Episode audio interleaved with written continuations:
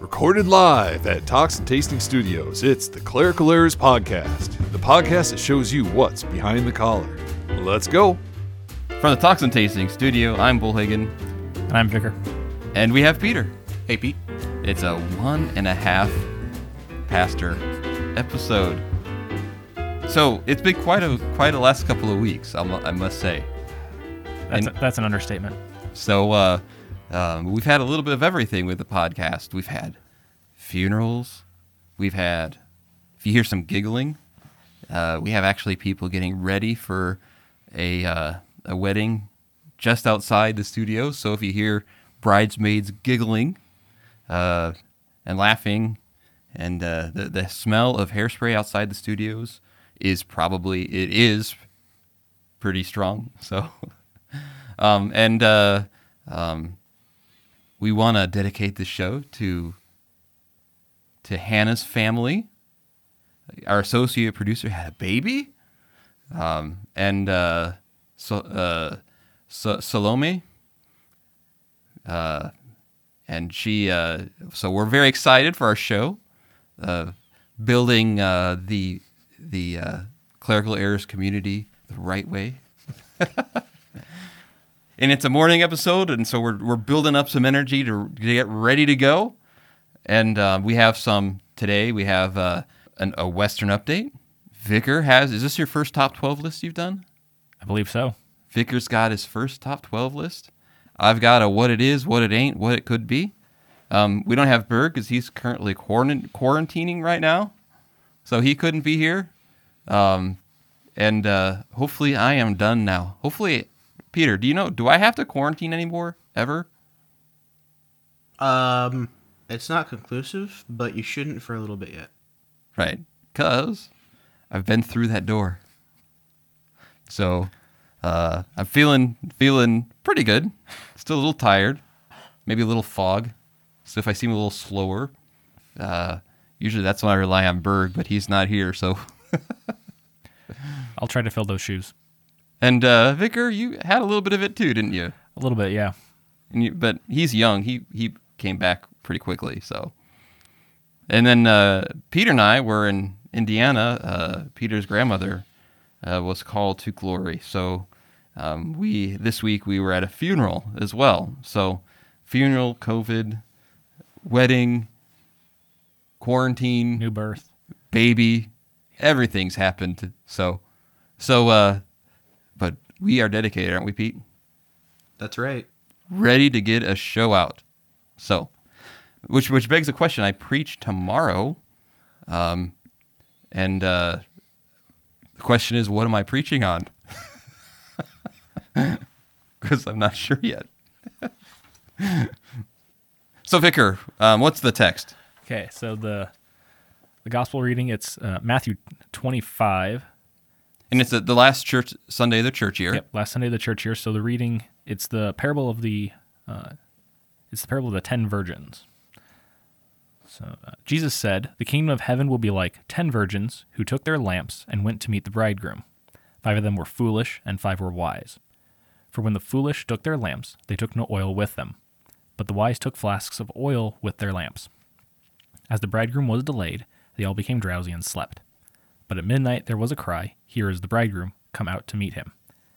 Then all those virgins rose and trimmed their lamps.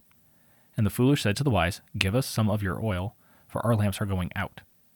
But the wise answered, saying, Since there will not be enough for us, and for you, go rather to the dealers and buy for yourselves. And while they were going to buy, the bridegroom came, and those who were ready went in with him to the marriage feast, and the door was shut. Afterward the other virgins came along also came also, saying, Lord, Lord, open to us. But he answered, Truly I say to you, I do not know you. Watch therefore, for you know neither the day nor the hour. All right. Um, oh, by the way, we didn't tell what we're drinking. I've got a a uh, uh, it's called Pure Aqua Spring Water, which is uh, from Aldi. One of the many flavors of plastic bottled water. Yes. And and Vicar, what do you have for Uh, us today? Got a can of RC cola that was lying around. Okay, you're old school with your colas, man. I'm not gonna lie. Yeah. Vic, uh, Peter, you got anything? I have a Hy-Vee brand spring water. Oh, delicious. Maybe we should do. We can do a comparison between the Hy-Vee water and the Aldi water. I think the Aldi water might be imported. All right, so um, the last Sunday of the church year really centers on the, the second coming of our Lord. And some things when we think about the second coming of our Lord is really there's there's a few main points that we always bring to mind when we talk about the second coming because there's so much confusion about it. Okay, one thing we know is um, nobody knows, and that's something that's brought out in the text when the second coming of our Lord is going to be. So, if anybody claims to know that they know when the second coming is going to be, they don't know, but nobody knows. Nobody knows when it's going to be. Sometimes people like to read Revelation and do look at uh, what's called dispensational theology and look at what level we are, what's going to happen next. They don't know, okay? That's point of the, the parable. We don't know. And and so there are a couple things that we can take from that. Well, um, it could be a long time. It could be today. This could be the day. What a great and glorious day. I think, you know, in the last 20 years, if there's a year for Jesus to return, this would be the year. Yeah. Right? So, um, so that's that's one point. One, no one knows when. Uh, only God knows. The second point is is that uh, um, Jesus is not coming to somehow to set up us any kind of earthly government. He's he is coming to judge the living and the dead. Separate the sheep from the goats. Okay? So to, to break up any kind of confusion about millennialism, whether it's pre-millennialism, a thousand years, uh, Jesus comes in a thousand years. Pre no pre is a thousand years of, of perfect kingdom, and then Jesus comes. And then there's post millennium millennialism, where it's uh, Jesus comes, reigns for a thousand years, and then the end of the world, and all those things. No, no, no, no. Um, when you read Revelation with its symbolism and take some of its symbolism literally, you're going to run into confusion. No. He is coming to judge the living and the dead on the last day. Another thing that uh, number, as I kind of go through the organization of my mind here of this, that we know about the second coming, is is that uh, there's going to be an intensity. Things get worse up until that day. Um, the world has been dying and continues to die.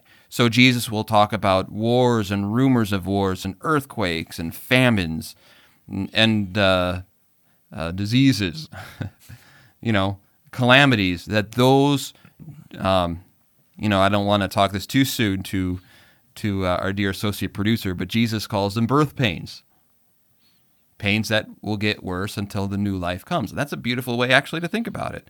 That uh, the pains that we go through are not meaningless or pointless. You know, this is the world groaning as as Jesus returns, the groaning as new life, new salvation, a new kingdom that Jesus brings comes. And so so when we think about the second coming, we understand that things will get worse. So when we th- see things happen, when we th- see things like COVID happen or we see, you know, strange things happening in our world, it's a way to look at that and say, you know what? Hey, maybe we're getting closer. You know, uh, um, we're getting closer to the day Jesus returns. Um, and then uh, another, I'm not sure what point I'm on here, um, but uh, um, that we remember with the, the second coming is that uh, it's really what we want, right, Vicar? Yeah. It's, it's what we're looking forward to. We want the second of, of coming. That's the fulfillment of uh, of Christ's promise, and it's not going to be like Jesus came the first time. You know, he he came the first time according to his humiliation, meaning he was a baby. He he hid his glory, his divine glory. And the only way you know outsiders would know that Jesus was born was unless angels came and a star marked the place. Um, but when Jesus comes a second time, everyone will know. Everyone will know that Jesus is here. And so we take all of that, those type of biblical understandings and apply it to the text. The one that the text points out is that no one knows. No one knows. So if you don't know when it's going to be, uh, always be prepared. Um, and in a certain degree, you know, no one knows uh, when your time on this earth ends, anyways, in a sense, where in a sense, judgment comes for you when when no longer you can anything can be done. So so uh, that is why you continue to hear the word of God, receive the sacrament, and uh, always be mindful and always be ready because it, it could be today. Any thoughts, Vicar? No, actually, I was kind of just sitting here. It's like, okay, yeah. And every time I wanted to jump in with something, you were right there already. As a listener, it's kind of cool to to hear uh, how you you're working through it because you you're kind of talking about how you haven't really looked at it too much yet. Um, and these are just your your top of the head. All right, this is the text. This is what we're doing. Actually, and this is actually this is good for you, Vicar. When when you need to to say something on the spur of the moment, it's actually good to have the um, explanation of the catechism in mind. Yeah. because that's basically what I gave you. Yeah. Um, I don't have it in front of me, but I've been teaching it long enough to know. Okay, these are the five things that the Bible teaches about the second coming, and it, it makes it very easy for you then, if you know the explanation of the Catechism, to have kind of an organized thought process of answering questions behind the collar moment. So, Yeah. so I, I'm not sure exactly what I'm going to preach on the text yet. I've got what 23 hours for that. Yeah. Um, but uh, I was able then to just say, okay, this is what the part of the explanation of the catechism teaches, and I'll just kind of go through that for us today. It, it provides a really good framework that's easy to access for this. Right, and and it's organized. As you notice, I had the numbers there, Vicar. Right, Yeah. one through five, and and you can there's that's a, a good way to to kind of get started and have conversation or a teaching moment, just to kind of have that organized in your mind so that you can answer questions like that quickly. So, all right, so uh, you know what's next? We have an update. Do you remember, Vicar, where that update's from? Uh, it's somewhere west of here. Yeah, and an update from Rawlins, Wyoming. Coming to you live from the Toxin Tastings on the Range. This is Baldwin giving you a look at some All right, things right, behind stop a it, newly minted. Okay, okay. We've been through this already, haven't we? I, I thought I taught you be- you better about the audio recording. Where, where do you think he's recording that? I think last time we, we were wondering if he was recording it in the restroom. Um, I'm kind of one. You know, there's a where he lives. There is a huge prison. Do you think he kind of Peter? Do you think he kind of sounds like he's in a jail cell? I mean, the the world may never know. World. How, what do you think? Where do you think he is? I don't know. Yeah, it's somewhere small and echoey. Yeah. I mean, it, has it been that stressful that he needed a, a night away from everything? Yeah. Um, does he need to be bailed out? Maybe he's hiding in the church dumpster. Because you think when yeah, where, where is that? You know, I mean, I'm sure a lot of people have been in prison, so you know, maybe he's just trying to, you know, Well, if if Western movies have any shred of truth to them, breaking him out of that will be really easy. that's true. That's true. All right, sorry, we digressed. Continue. caller. So this evening, my sister came to visit and uh, watch some of our kids. So for her, I got uh, some Mike's Hard Lemonade. So this is Mike's Hard Black Cherry Lemonade. See how it uh, how it goes here. And uh, you know, I am secure enough in my masculinity to to drink this on air. So here we go. All right, stop, stop it for a second. Um, yeah, I, I'm with you here with the masculinity thing because I'm not supposed to have wheat. And like all the manly drinks have wheat in it. If you're talking whiskey or beer, you know. So I've been reduced to drinking White Claw, and I have a complaint. Okay, if if some, if any of our listeners are uh, uh, a, a spiked seltzer distributor, please help me out. Okay, so you get the 12 pack of.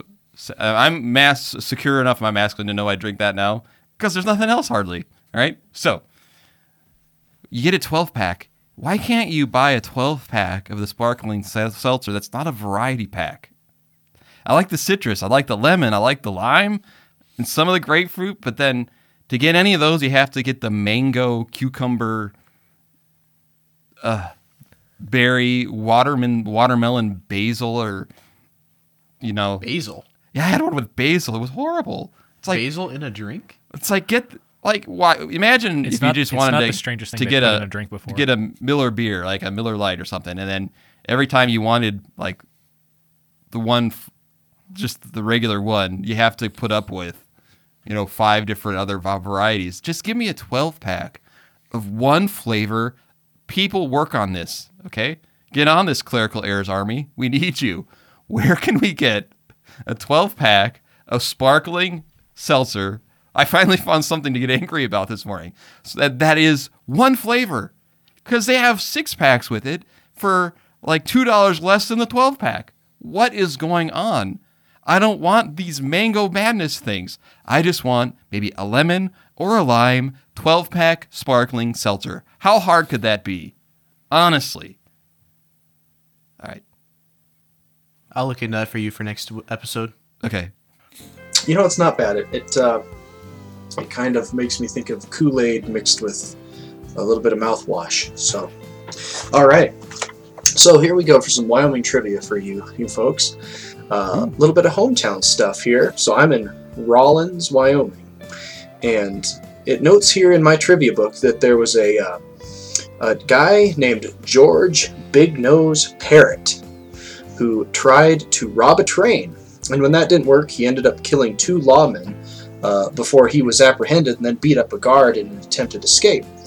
So the citizens of Rawlins uh, took Mr. Parrott and lynched him, skinned him, and then tanned his hide and made garments out of the leather. And uh, it notes here in the book that uh, several known outlaws left town when the clothing went on display. So, a little bit of Wild West justice for you, or if you can right, call Peter, that stop tape. justice, I guess.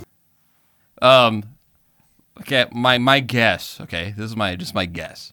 My guess is that story was given to him by a member who probably slipped it underneath his office door. Okay, right. Just so you know, Pastor, we have been known in our town to skin people alive and and make clothing out of his tanned hide. Wow, that's that's rough. Have you ever done that before, Vicar? No, Oh. I've, I've never had to d- reach discipline quite that harsh. Peter, I don't think you'd have to worry about that. Do you know why? Your your your skin is so pale. Yeah, I mean, wearing my skin, you'd be, basically be see through. right. What's the point? So so uh, Vicar, what do you have there? Okay, so I looked up because it's like this, this sounds like something Babylon Bee almost, but according to Wikipedia, which we know is a very accurate Inerrant, resource, yeah, yeah. it is inerrant. Uh, Big Nose George, uh, George Parrot, uh, Big Beak Parrot, you know, um, yeah, was a cattle rustler and highwayman in the American West in the late 19th century. His skin was made into a pair of shoes after his lynching, and part of his skull was used as an ashtray. Okay. Uh, considering he was born in France, I wonder if that might explain some of it. Oh, the big nose. Yeah. or or I wasn't quite thinking that direction. I was more thinking just his complete unscrupulous action, but there's that as well. Because I because I think his home is a little dangerous. I think his hometown might be more northern France, which isn't quite stereotypically Oh. that. So, but that's if I remember my geography right. Uh, yeah, All right. yeah, yeah, yeah. That's if if this is right, the story fits that. But yeah, 1881. Wow, that's ri- Wow. that's pretty ridiculous. You better watch your back, Baldwin. All right. All right, so this week, is a new, newer pastor, I got to do my first uh, committal. Uh, for those of you who, who haven't heard of that, a committal is the service um, that takes place after a funeral. It might be called the graveside service. Um, a dear saint was uh, who was originally from here, lived out in Idaho, and then uh, died out there, but wanted to be buried uh, back here with her family. So funeral was in Idaho, and then I got to do the committal. Pause. Question of mine: How do they trans transfer a body f- over states? Um, They just you know buy a plane ticket and sit him in a chair. Or, well, um, there's a there's a couple of ways. Okay. Um, you can put your loved one in a lawn chair on top of your family truckster, and then leave him in the backyard with a note. uh, Lampoon's family vacation joke. Or, um, I actually have had uh, someone where they said, "Oh, I'll bring Dad over," and actually put them in the back of their minivan and brought it over. I would advise doing that. we were all nervous. Don't get pulled over. Um, but generally, uh, um, uh, if I think if they're licensed, um, they can bring bring the body over in a hearse. Um, so I, th- I just think you need a license or something to show that. Yeah, and actually, unfortunately, most of the time when this happens, a lot of times they'll just cremate them because it's easier. Um, but I will say there are ways to do it. So don't don't think that if you need to bring if you want to travel to to bury, um, you know they can do it. It may cost a little money, but they can do it. So I'm wondering if there's like a separate service of just these guys that drive bodies around for a living. Hmm. What would they call it? Like uh, um, left instead of lift because they're Maybe they have planes instead. So it's, It's like an app. It's like is there an app for it? Maybe Joe's Body Services. They die, we fly. Uncle Bill's gone. We better call. I got the left phone app, so they'll be here. there, Vicar. There's your million dollar idea. Thanks for the. Yeah. All right. Continue. Now, it was an interesting day to have one of those. We'd been having high wind warnings for the past uh, two or three days, and when I got back, I looked up. We'd been having 45 mile an hour sustained winds, gusts up to 65 or 70. And this cemetery is on a on a hill. There's there's really no cover, not a lot of trees, and so my my stole is blowing up and hitting me in the face, and uh, I'm trying to hold the agenda open and and keep uh, the pages from blowing everywhere. Um, the two guys who were assisting had to hold the flowers on top of the casket because they, they kept going everywhere.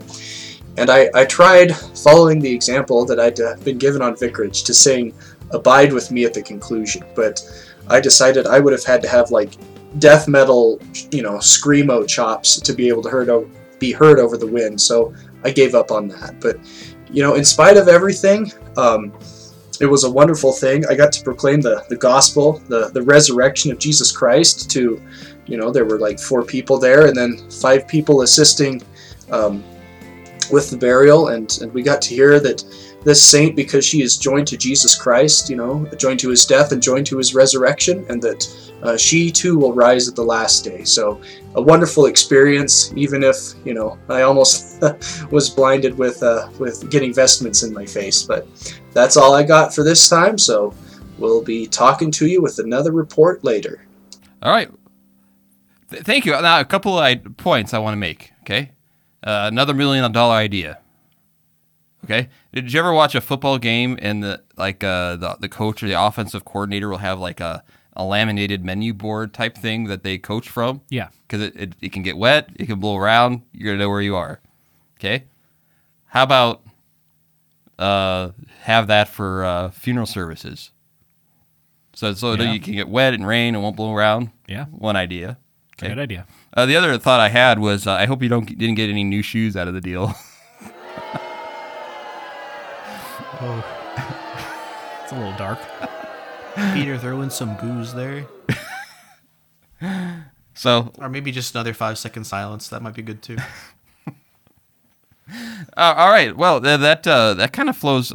We've got the top twelve list, but it kind of flows nicely into my section, if you don't mind, Vicar. Yeah, that's fine. Uh, something I haven't done for a while. Uh, what it is, what it ain't, and what it could be. Peter, play the intro. What is it? Who knows? We do. It's time for what it is, what it ain't, what it could be. So, my, my topic today for what it is, what it ain't, and what it could be, and feel free, gentlemen, to, to hop in, is uh, um, about funeral services. There's a lot of actual confusion about funeral services, and uh, um, I figure, well, Peter, you're you haven't been to too many funerals, have you? No, not really. And uh, so some of these thoughts might be on your mind if you want to chime in about anything or had any questions, Pete, or Vicar too, because uh, you know you've been to probably a few more, but not a huge amount, have you? Not too many, but yeah, both both grandparents on my dad's side Okay, in the last decade. So okay. so yeah. And so um, there's a lot of confusion about what a funeral service is or what it what should happen. Um, this is not an exhausted list. This is just a few thoughts I had about about funeral services. Okay, so we'll start off with what it is. What it is. Uh, the first point I want to make is is it is a service of the word. And what I mean by that is it is a service where you you you rely on the word of God to kind of lead you and guide the people in the thoughts. Okay? And uh um and, and that's at the heart of it because regardless of how we feel or think about the situation of losing a loved one, the what we need really most at that time is the Word of God, and uh, um, there's a lot of uh, times where people want to to throw in eulogies and and in the sermon really remember that person. Um, now it's good to remember that person as an example of faith, but really it's still about Christ because you know you could have an infant, for example, that really doesn't have you know, a lively example of, of faith outside of baptism, which is a clearest form of faith. An infant has a, the clearest form of faith in the sense of, of uh, receiving it by grace and not relying on any works. But, but the service of the word, what does God's word have to say about our loved one and about our situation? That is the heart of it. Christ serving us in his word and letting us know and helping us understand death, um, and our and uh, the the saints' place in that.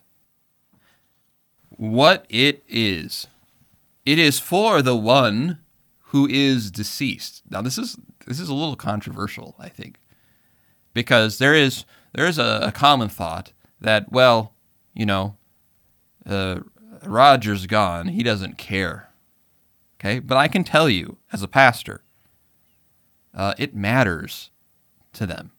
When they are still alive, they find comfort in knowing that the word of God will be given to them. They find comfort in knowing that I want my family to hear this. I want God's word to be proclaimed. I want the service to reflect Christ Jesus and his resurrection. And so it's it's kind of like this. Um, sometimes when when people face death, okay, and they know that they're going to die, you know, sometimes you have that that time. Sometimes it's more of a sudden you don't have that time to reflect. Okay. Um, one of the things that they they are very much concerned about is those they leave behind. You know, my example of faith isn't going to be around anymore. Um, uh, I want to make sure my children or grandchildren or my my friends, I want to make sure that they're going to be okay. That's a concern that people have. When people die, generally, or going through the dying process, and they're aware of it, that is one of their big concerns. It's not about themselves. They're worried about their loved ones. You know, a husband, if he is on his deathbed, is worried about his wife. By the way, who buys a deathbed? Uh, deathbed. There's another market for you. Um, but it, and so when they're concerned about their loved ones, it does bring them comfort. What I say, I want you to know the gospel will be proclaimed, and and uh, and the funeral service for those who are dying, or even those who aren't necessarily, you know, sick, they're just older or whatever the case may be. Um, having a time to to be reassured that at your funeral these things are going to happen does provide comfort to them. And so in a sense it is for the deceased. And it is kind of uh, a confession of faith that they are making to their loved ones through the word of God.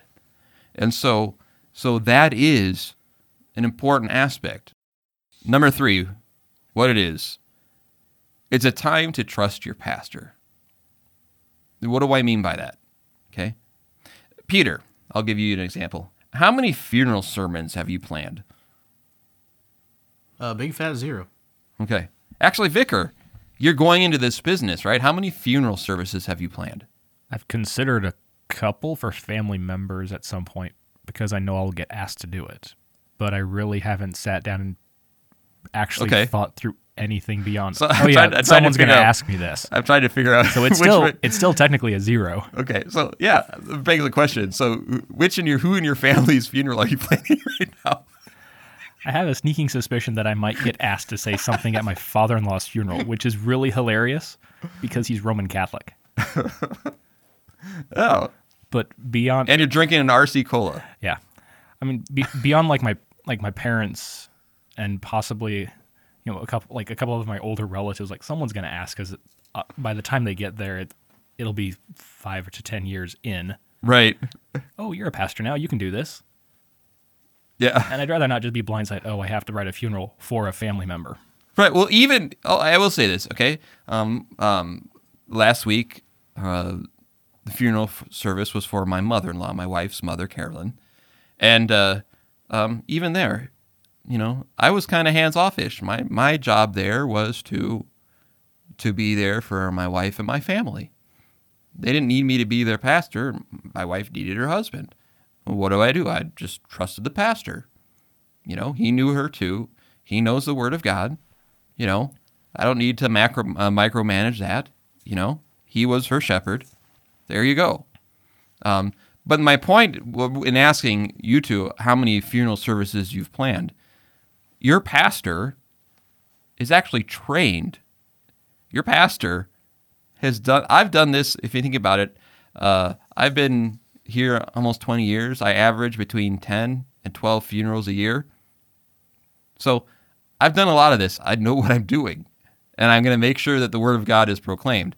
What happens sometimes is everyone all, all of a sudden wants to become a service planner. We want this or that, this thing or that thing, and uh, and uh, when the pastor's trying to get the clear message out and have kind of an organized thought and uh, have a service that holds together, that speaks clearly from the beginning to the end, uh, the salvation that the loved one has in Jesus Christ. And when everyone becomes in the family a, a, a service organizer, planner with strong feelings, um, it's really good just to, to trust your pastor. Now, that being said, if you're unsure that your pastor will preach the gospel, it's also good to say, hey, because sometimes pastors say, well, do you have any interesting, cool little anecdotes about, uh, you know, the loved one? And, you know, that's not really, you know, I might say, well, yeah, she was baptized. you understand my point? Yeah. Yeah. Um, so, so it's the time. So trust your pastor, but also if you are worried that he's not going to preach the gospel and they're going to give just more of a eulogy, tell him, hey, pastor, I want to make sure um, for the, the remind loving memory of my loved one that you you preach Christ, um, and uh, and actually pastors appreciate that to hear that more often than not. But uh, it's good if you're unsure that's going to happen wherever your your loved one may be. It's always good then to remind them, so that the pastor's encouraged to do that. Okay, what it is. It is also for the church. You know, how often do we talk about um, each other as being brothers and sisters in Christ? A lot, right? Yeah. Pretty frequently. Yeah. And so, um, I think now this is the COVID might play to this a little bit, but I would encourage church members to go to the funerals of your church, even if you don't. Oh, I don't know them very well. I wasn't close to them, but you are. You, you know, I, I I like at funerals to see my members there supporting the family. I like to see my members there uh, being a witness to the faith to the family. Um, and uh, I like my members to, to be there to, to hear the confession of faith on behalf of their loved one in that service. And so I encourage, you know, if you, as a, a member of a congregation, um, to when possible to to to go to those services because um, it is a service of the word and it is proclaimed in a way that you're not going to hear all the time. And it is uh, a time where you hear the word of God in a, in a beautiful way that you may not hear on Sunday mornings. That is good for you. And also to remember that you are part, part of the body of Christ. And, and, and the loved one from your congregation is a member of that body. And it's good to go to those even if you weren't close or didn't know them well. It's your your brother or sister in Christ. And so so for the family's sake, you know, imagine going to a funeral, let's say it's a small family, and then all of a sudden, you know, a hundred people from the congregation came. What a what a profound impact something like that happens when they say this really was important to them. This is really a part of their life. Um, in a way that maybe they didn't realize. And so, so please, um, I really, if you're listening to this behind the collar moment, that really means a lot to pastors when people come to the funeral, regardless of how well they knew them or whatever. We have a certain amount of people who go to every funeral, and I love that. I love that. That's very important. So if you have the opportunity to make it to a funeral of someone in, in the church that you go to, um, please try and go to those. Go to those. It's really important. It is. And sometimes you get into a situation where you only have 25 people come. And and I think you know, you have a 17 family and then eight other people. And I think, well, they have way more brothers and sisters in Christ than that. Um, that just shouldn't be. That shouldn't be. And uh, and so that's when the church steps in, the congreg- local congregation steps in to be a part of that service. To me, it's important. Any comments on that, Vicar? Have you ever thought about it that way? Um, not necessarily with funerals, but just the you know right now thinking about the bigger picture with like All Saints Day and the last day of the church year and how it's like, and even just when we talk about communion, how we're all you know one group, one family, you know, and how that with the saints who are here, the church militant, and the saints who have gone on, mm-hmm. and it's kind of that bridge between the two. Right. So yeah. It, it yeah it makes perfect sense that it is is a great witness to that fact. Right. All right. What it ain't. What it ain't. It's not sentimental. You, what do I mean by that is, is uh, um, where you're just sharing the memories, and people like the sentimental songs and hymns which generally the sentimental hymns don't proclaim the gospel very well. Um, it is more of a time to tell the truth of God's word with confidence. Okay, sentimentalness.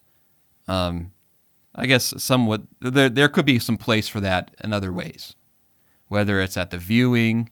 You know, a lot of times at the viewing there'll be a slideshow of of you know, pictures and that kind of thing, that's certainly a time you could be sentimental. I don't really care much about that.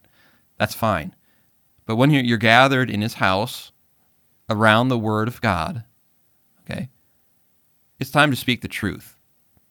That's t- the time where people need to hear it. And, and the really sentimentality um, is, is uh, you know, it has its place. But when you talk about what's going on in the funeral, the, the service of the word.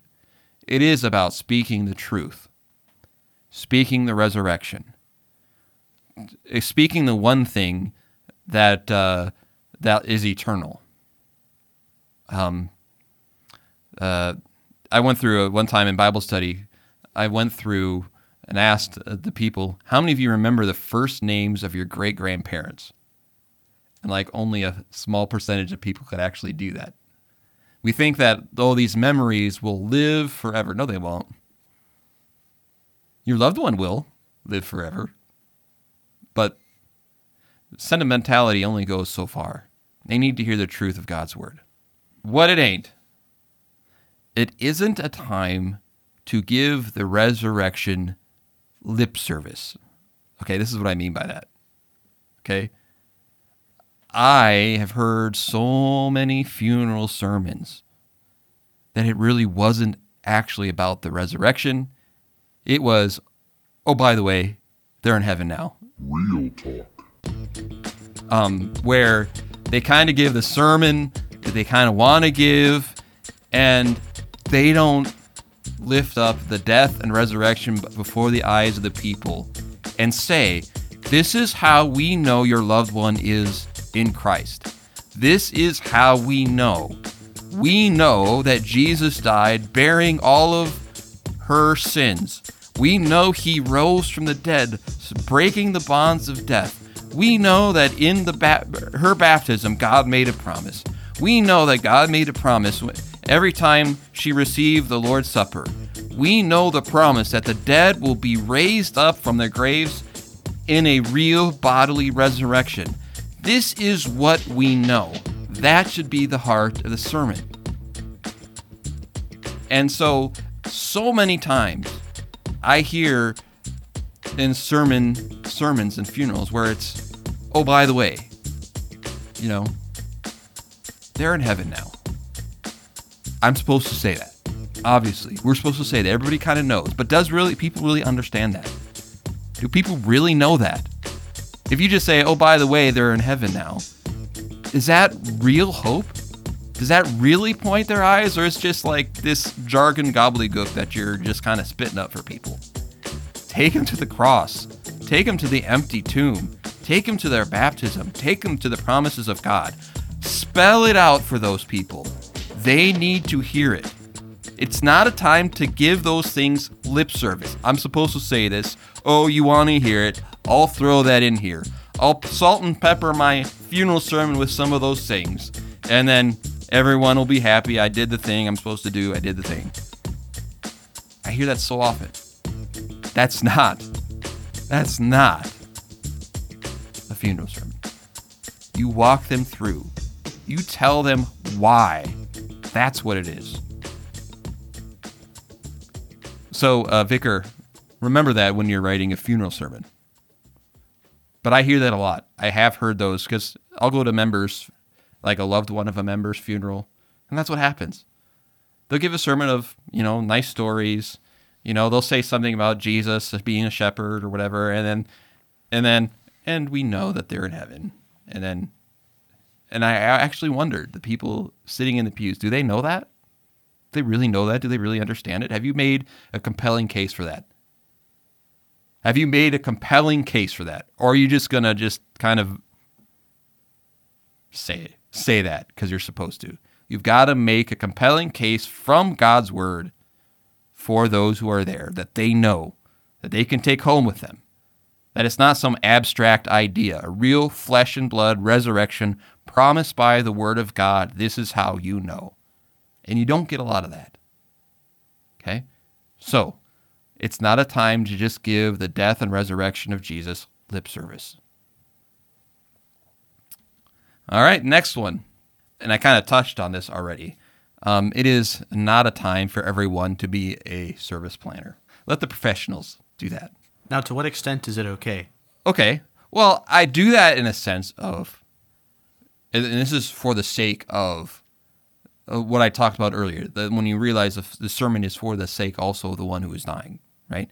We do have sheets, and and I, I primarily do this when people are worried about what their family because a lot of I have a lot of times where members are they don't have any Lutheran family members and they're afraid that their family is going to want to do all sorts of crazy things, right?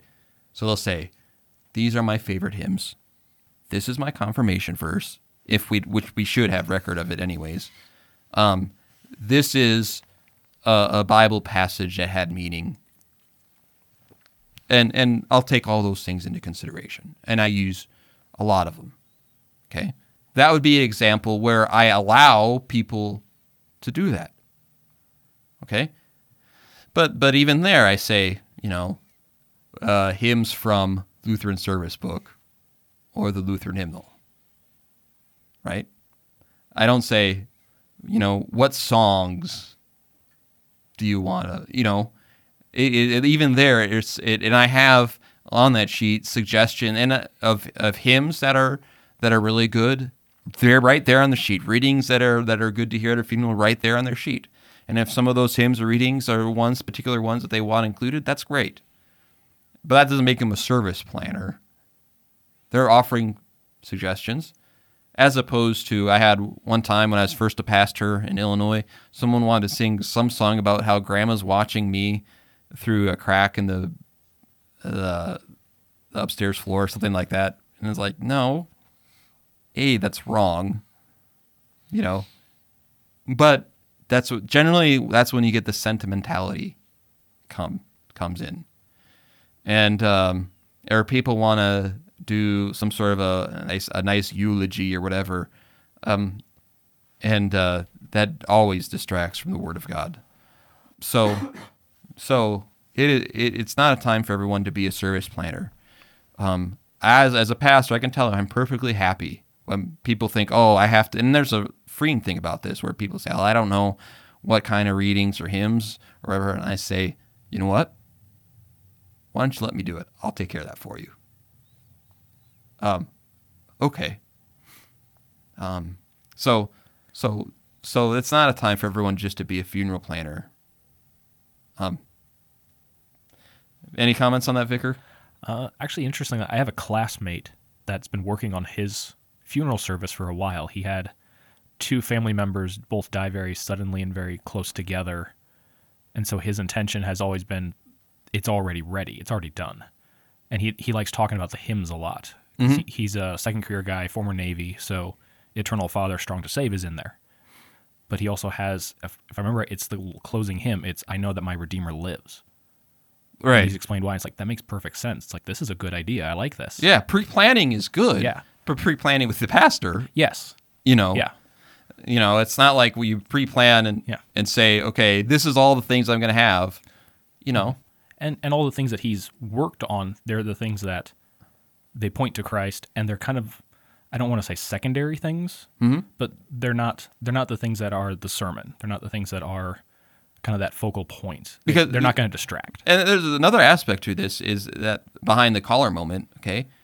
When we, we work on a funeral service, okay, um, our work starts on that way before. There might be a specific passage that we share. There are certain hymns we might sing. There are certain ideas we get started that work from the, uh, the either sickness um, throughout that all culminates in, in working towards a funeral service. So when I talk about the, how we, we plan and think about this, it's it's it's a process that we go through in our in our giving God's word to that loved one throughout that culminates in the, the funeral service. All right, what it could be. What it could be. One thing I'll mention is it could be a, a time to show the beauty of God's church. Okay? So, one thing uh, that I, I try and do is uh, when it comes to the, the bulletins, the funeral service bulletins, I try to make them as beautiful as I can. This is a special time. Um, the, the use of a funeral pall a beautiful funeral pall, like a wedding dress. We've got a wedding here today, um, like that is, is a is a way to do that, um, and and beauty that the like the beauty of the funeral pall is a beauty that that is in the righteousness of Christ. It's beauty that fits within the context of God's promises of His death and resurrection, not beauty in a sentimental way, right? But um, if you if you're rejoicing in everlasting life, then put some work into those things, and it's a time for that. What it could be, one of the clearest examples of law and gospel for the people of God. Um, in a sense, it's it's kind of like where the rubber hits the road, so to speak, and uh, um, and that's one reason why I mentioned earlier it's good for members to go, even if they weren't close or didn't know them very well, to funerals um, because you will hear it. It'll. It's a way of re-recognizing life doesn't last on this earth forever, and um, it, it is a, a real way because we talk about death a lot on Sunday mornings. Uh, it's it's not like speaking about death when you have the loved one right there in front of you. Um, so it really is a clear example of law and gospel and the hope that we have expressed in one of the most powerful ways. It takes it helps take it from being an abstract thing to being tangible. Yeah. Yeah. Um and what it could be. It could be extremely beneficial for the building up of faith through the word of God. Which is why I kind of went on my rant earlier, right? Um giving those things lip service doesn't do that. Walking them through the promises of God does do that.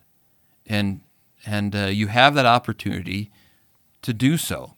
We have people who may not go to church very often, who may not even understand how it is that that loved one is in heaven. It is a very powerful and beneficial way of building up the faith through the Word of God.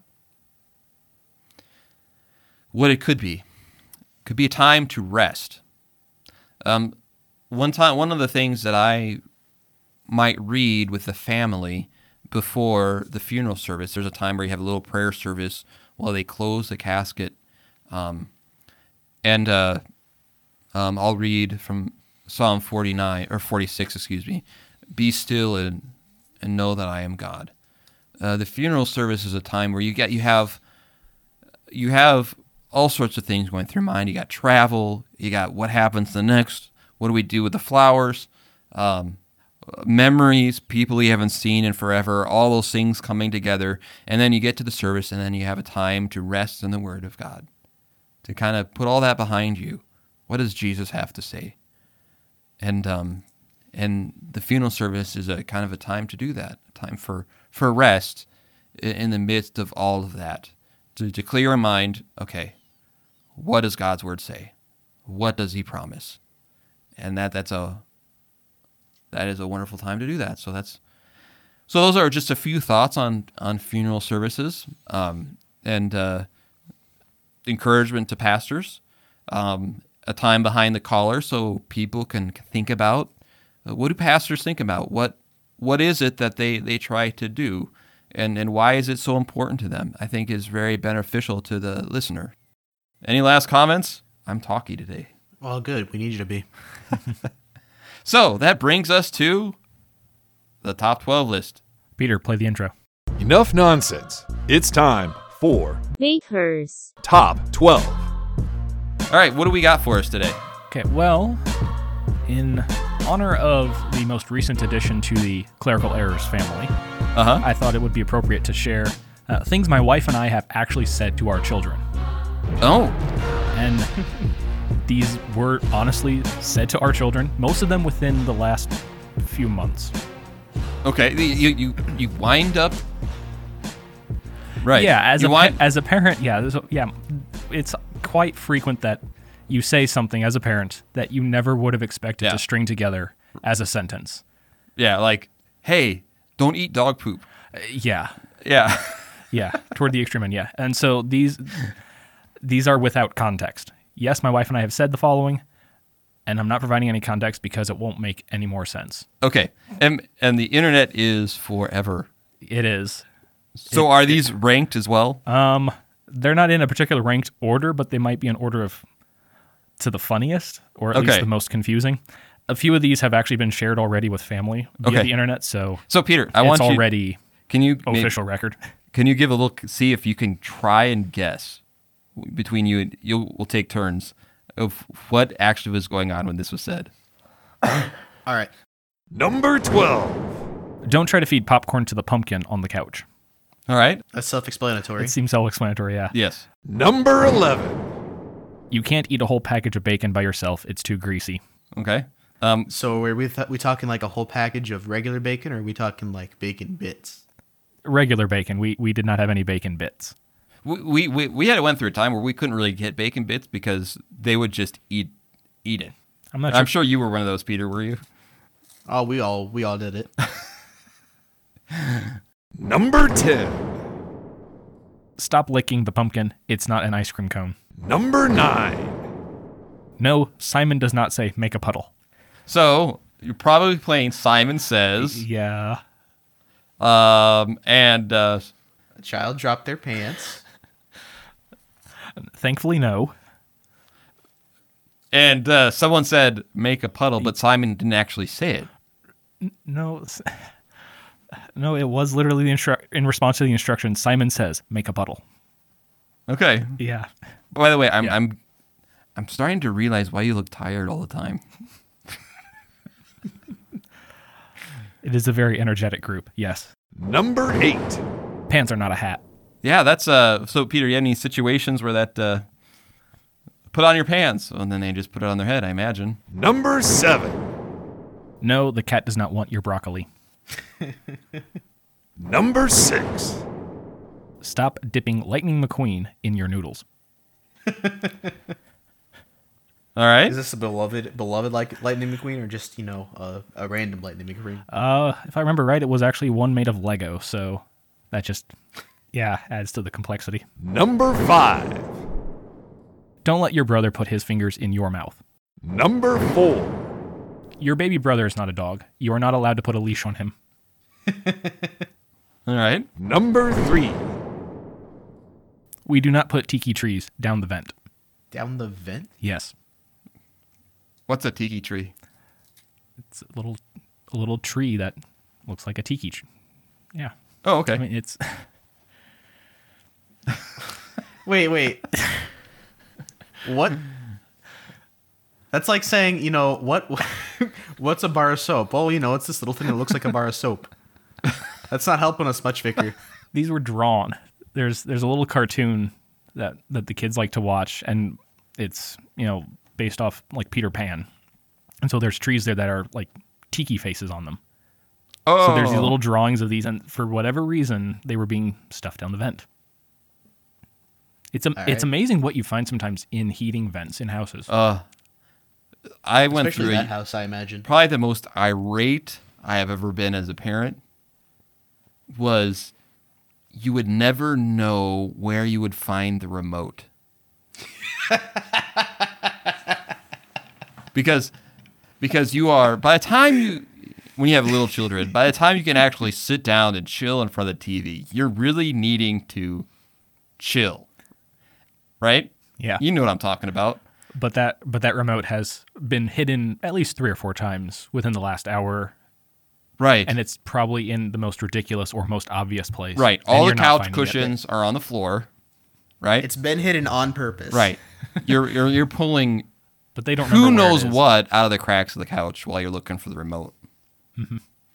Um, I think one of the places I we found it was we had this little push cart that had a flip up seat. It was in there. Um, I think one fine time we actually found it in our daughter's dresser drawer. Sippy cups with milk are another bad one to Oh. play hide and seek with. Yeah, yeah. You get the the cheese on the top and the like the Yes. murky water on the bottom. Yeah, that's not good. Yeah, hide and seek is dangerous sometimes. Number two. There are no squirrels allowed in my classroom, Okay. and you can take that as literally or as figuratively as you want with The, who's allowed in the class. That's nuts. And number one. Stop licking the lawn darts. Oh. You have lawn darts in that house. Thankfully, they don't make lawn darts like they used to, so they aren't sharp, and that might make it worse. I remember one time I had to say to uh, one of my children, I'm Peter probably knows, um, stop eating brown snow. We are we were walking into Subway in a parking lot, and there's like an old crusty brown snow like by the the uh, cement parking thing. Yeah, the stuff that used to be slush. Right.